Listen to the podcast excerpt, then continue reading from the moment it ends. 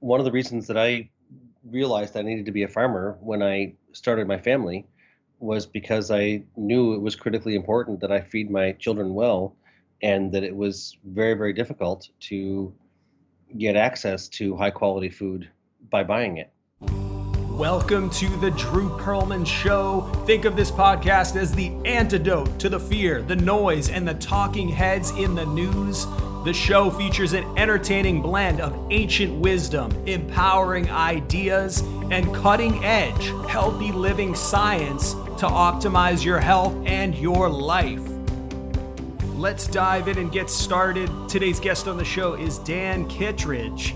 Dan has been an organic farmer for more than 30 years and is the founder and executive director of the Bionutrient Food Association.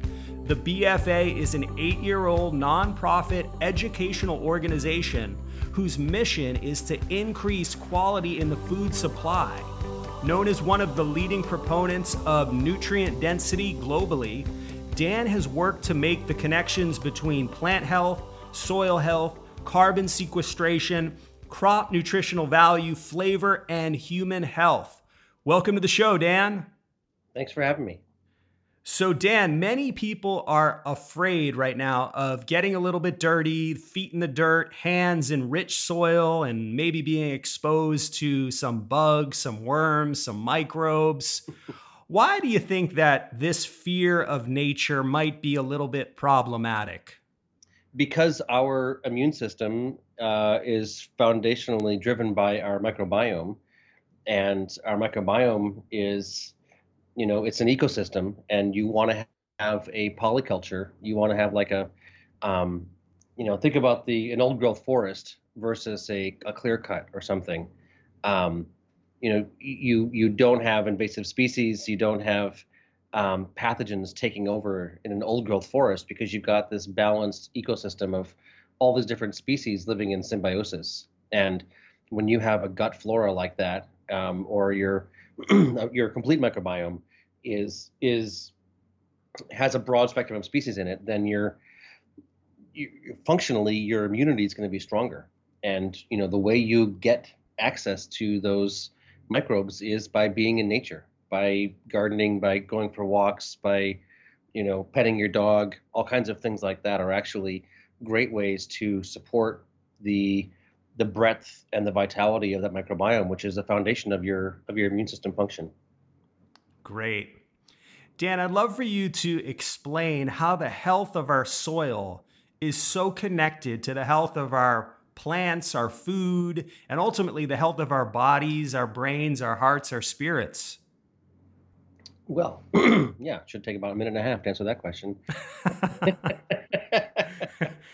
um, it, it is actually kind of simple. Um, you know, soil, they say, is a is a living ecosystem. Um, think about all of the you know uh, the fish and organisms that live around a coral reef.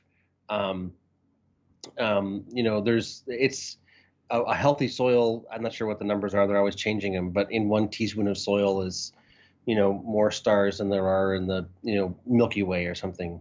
Um, there is there's more microbes than there are stars in the Milky Way.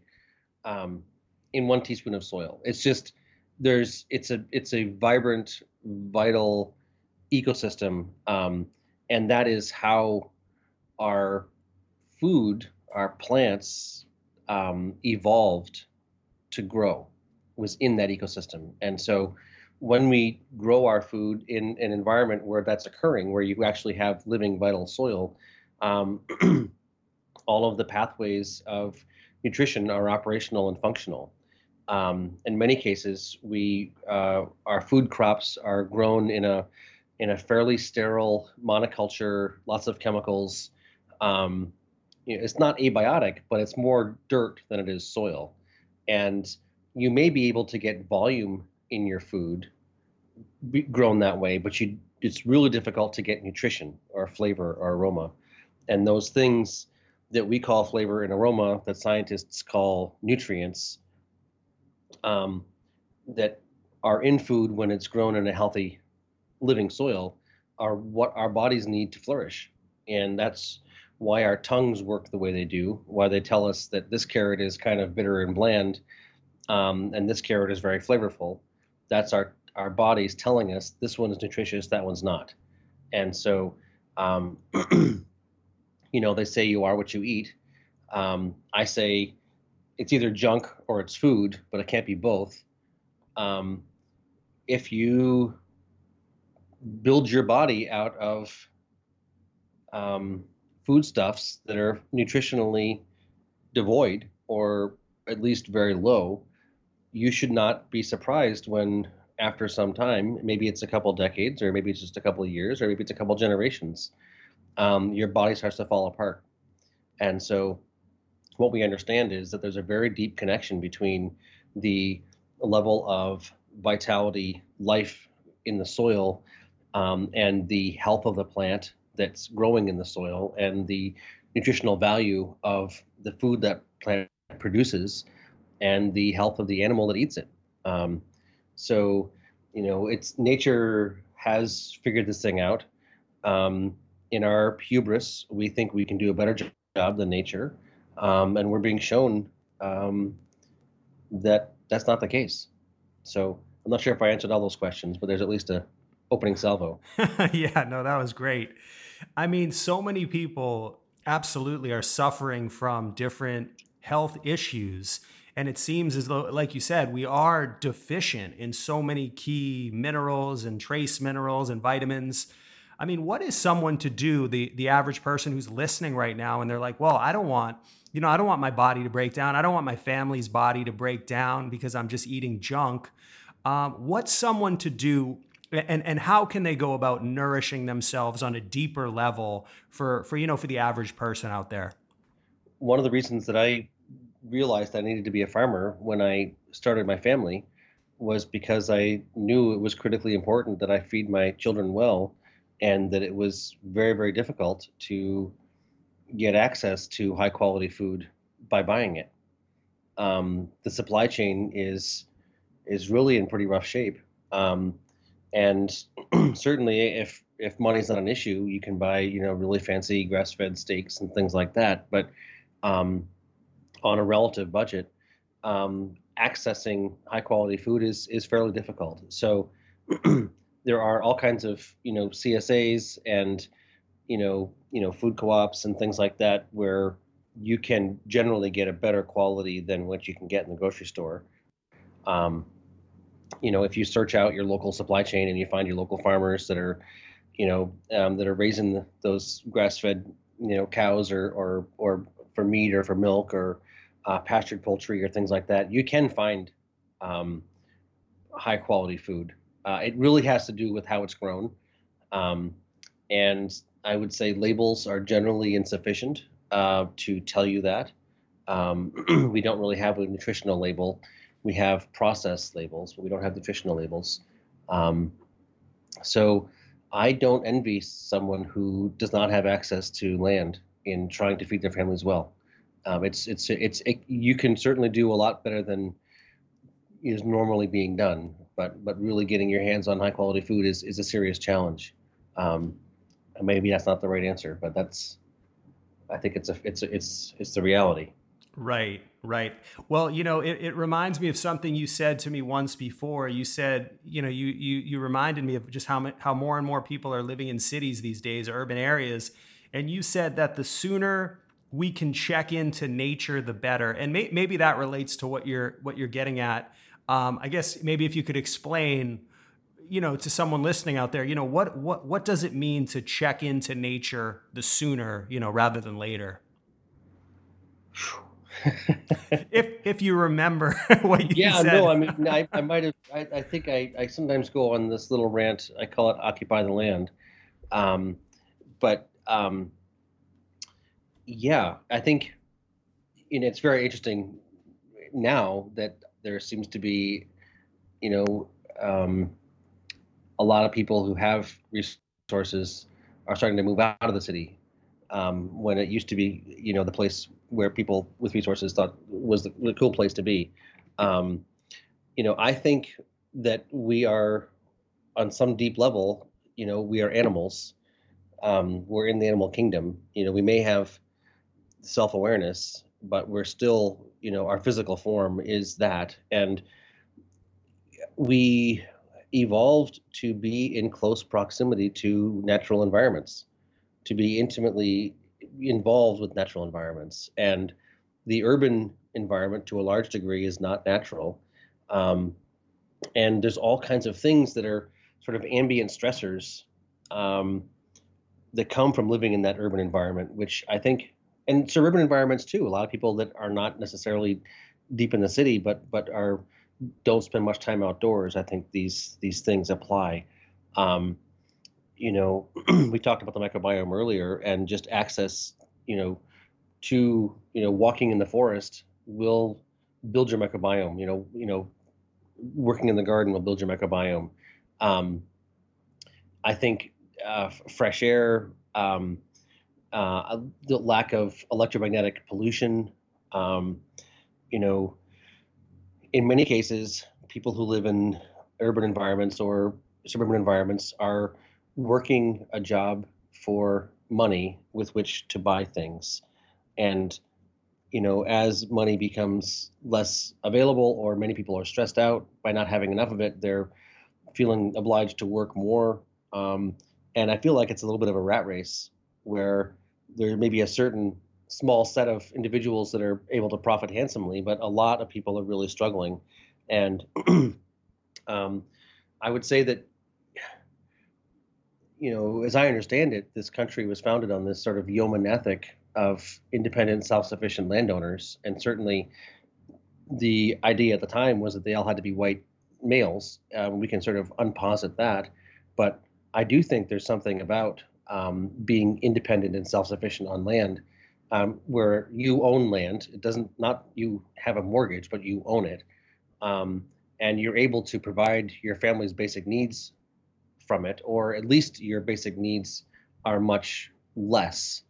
Um, that I think as we can get more into that kind of an environment where we're independent and more relatively self-sufficient a lot of the stresses of our lives will dissipate and the ability to have a higher quality of life um, will improve. So it's a it's a, obviously a very um, nuanced and potentially um, landmine filled conversation, but I I really do believe that we um, we do better in community, in nature, uh, at least in more natural environments, with less stress, with less pressure, um, and and the way the culture seems to have been going recently is is to bring us away from those kinds of things. So I think we should, you know, I think maybe this whole, you know, epidemic dynamic is, you know, an opportunity in disguise where we're being forced to look at these things and and perhaps you know deeply reconsider what our priorities are and um, personally and culturally. Absolutely. Dan, I mean, you talked about the role of of nature and just being in contact with nature as as as it relates to reducing stress. Maybe just talk a little bit about sort of nature in your life and how you've, you know, I mean, you're a farmer. You're also, you know, you have a business, um, but it all it all works out very well for you. Maybe just talk a little bit about, you know, sort of the the, the healing power of nature and being around nature and being, you know, working in nature as a farmer um, in your life? I, you know, I do farm um, and have all my life. In the past couple of years, you know, I run this organization, the Bionutrient Food Association, and and we're involved in a bunch of, I think, you know, quite exciting projects. And one of the downsides of that is that I have to spend more and more time every day working for the organization and have less time for the for the farming and all that. Um, but I, you know, will take my calls in the forest, in the fields, in the hay barn. Um, you know, I'm, I'm, rarely in front of a computer. Um, you know, occasionally if I'm sending emails and things like that, but but you know, I can I can um, engage in quote unquote a professional career um, to a large degree while still being physically, you know, in nature, and that just feels um, like a blessing. like a real absolute blessing. Um, you know, I have been traveling for many years, giving workshops and courses and flying around the world, and um, I just I don't know I don't know what it is. It's um, you know maybe when you were in high school and people talked about the word love and um, you knew it was something, but you didn't know what it was because you hadn't experienced it. Um, and then you experienced it and you're like, oh my God, now I know.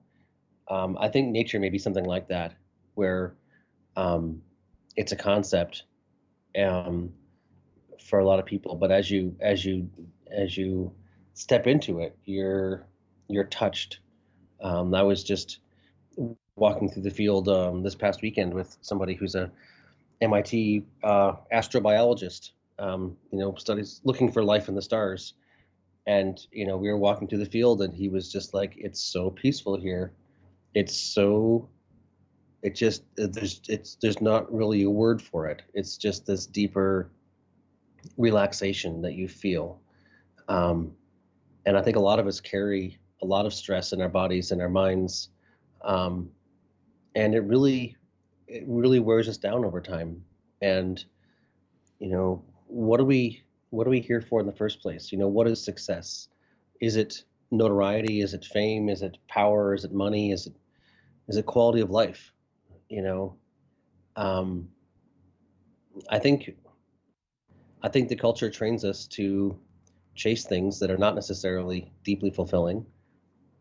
Um, and it's incumbent on us to really step back and and consider uh, where we're going and what we're trying to accomplish. And I think you know we all have the ability to manifest brilliantly if we put our mind to it.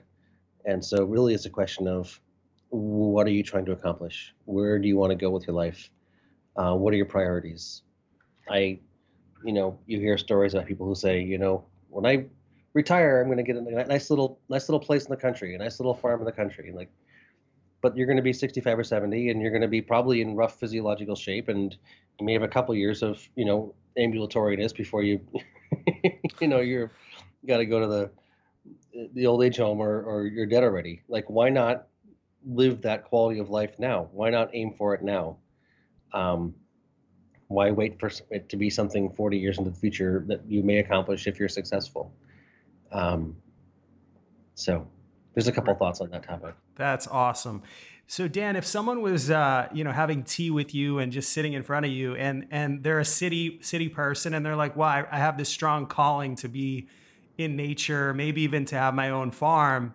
What might you advise them as like a first step? Like maybe maybe not selling everything and and maybe, maybe that w- maybe that would be what you advise them: sell everything and just do it, or maybe there's a first step that you might recommend I wouldn't say get rid of the day job. I wouldn't say, you know, just just cold turkey jump and figure it out. I think it's it's always wise to be measured about these things, but um, but having a vision and saying this is where I'm going, and it maybe take will take three years to get there or five years to get there, but I'm going to focus my entire energy around this process. If you if you're willing to sort of do that, um, a lot of things can be done very inexpensively um, um, no one's going to care for a place like you are. Um, you know, people have been building houses for a very long time with much less technological capacity than we have now. Um, you know, the logistics of life can be quite simple, um, depending on what your vision is and what your desire is. Um, but yeah, I would say it's the, the primary thing to do is to is to is to take a decision. And you know what once you feel that from within this is what i want to be doing um, don't spend money if you don't need to right? Just because you've got money doesn't mean you need to spend it. I think there's a lot of things that are sort of the monthly bills that are like you know just in the background you don't think about. Um, you know you need to sort of focus and and and um, it it's totally doable. And you know if you've got children um, and you can pass it on to them, then you can, you know, begin a lineage of your family being on the land or, or, or, not maybe not begin it, but but return to it. I think a lot of people these days don't have title to land. They don't have that that foundational um, tenure, and it's it's very disempowering. I think. Absolutely. Um, Dan, do you have any daily practices? I mean, I think you mentioned a few, just just what you do on the farm and everything. But are there any daily practices that you have that keep you a bit more sane and centered and maybe a little bit more peaceful? Earlier in my life, I was I went way down that rabbit hole of meditation and and things like that. Um, and I think probably um, I'm writing on writing on the work that I did then, still to some degree. Um, I think the real practice for me is to be present with what feels, how things feel. Does this thing, what does this engagement, this conversation, this person, this relationship, this work feel inspiring or energizing, or does it feel draining? Um, you know, if you, we have, I think, extremely sophisticated sensory capacities in our you know we call it our physical body. I believe that we have there's many levels to it um, and some of which don't quite show up on the physical plane. Um, you know they talk about chakras and nadis and and meridians and you know we don't need to go in, down that rabbit hole too far but I, I do believe that we have we're inbuilt with the capacity to sense our environment very very very um, profoundly.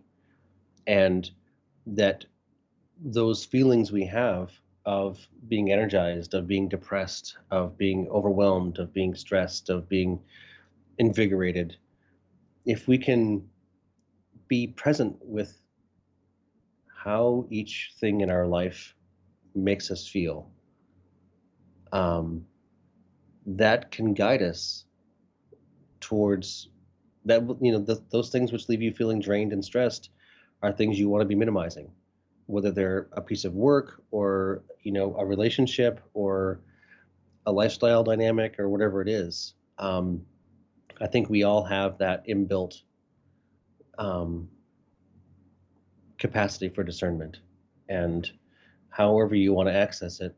Um, if you need to spend five minutes every morning to meditate to remind yourself to be aware, great.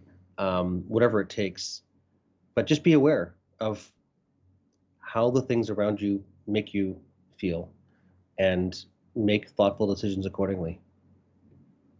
Great, Dan. Um, for anyone listening right now who's feeling a little powerless and hopeless about their life and about their future, if you had to recommend one thing, Dan, that they could maybe start doing today to begin to take their life in a new direction, I know I'm putting you on the spot a little bit here, but but what what might that be? if you had to pick one thing? I would have to talk to the person. Um, okay. Tell me why they're feeling depressed and powerless. You know, is it are they 50 years old and you know they've got a family that's falling apart and they can't pay the bills? Are they 20 and they're trying to get out of the house and you know haven't figured out their calling in life? Um, what's the you know it depends on it depends on each each one of us is in a unique place. Um, with different dynamics that are causing us to feel um, that way. I don't know. Fair enough. No, that's that makes a lot of sense. That totally makes sense.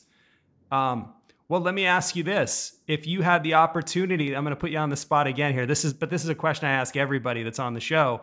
If you had the opportunity to travel back in time, say 30, 35 years, what words of wisdom might your current self share with your younger self?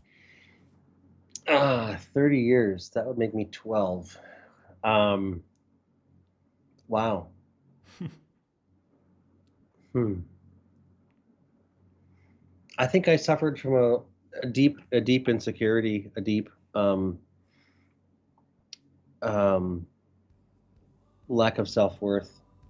I think people saw things in me that I didn't see in myself, and so um, I took a lot of decisions in my life that came from that place of feeling not good enough.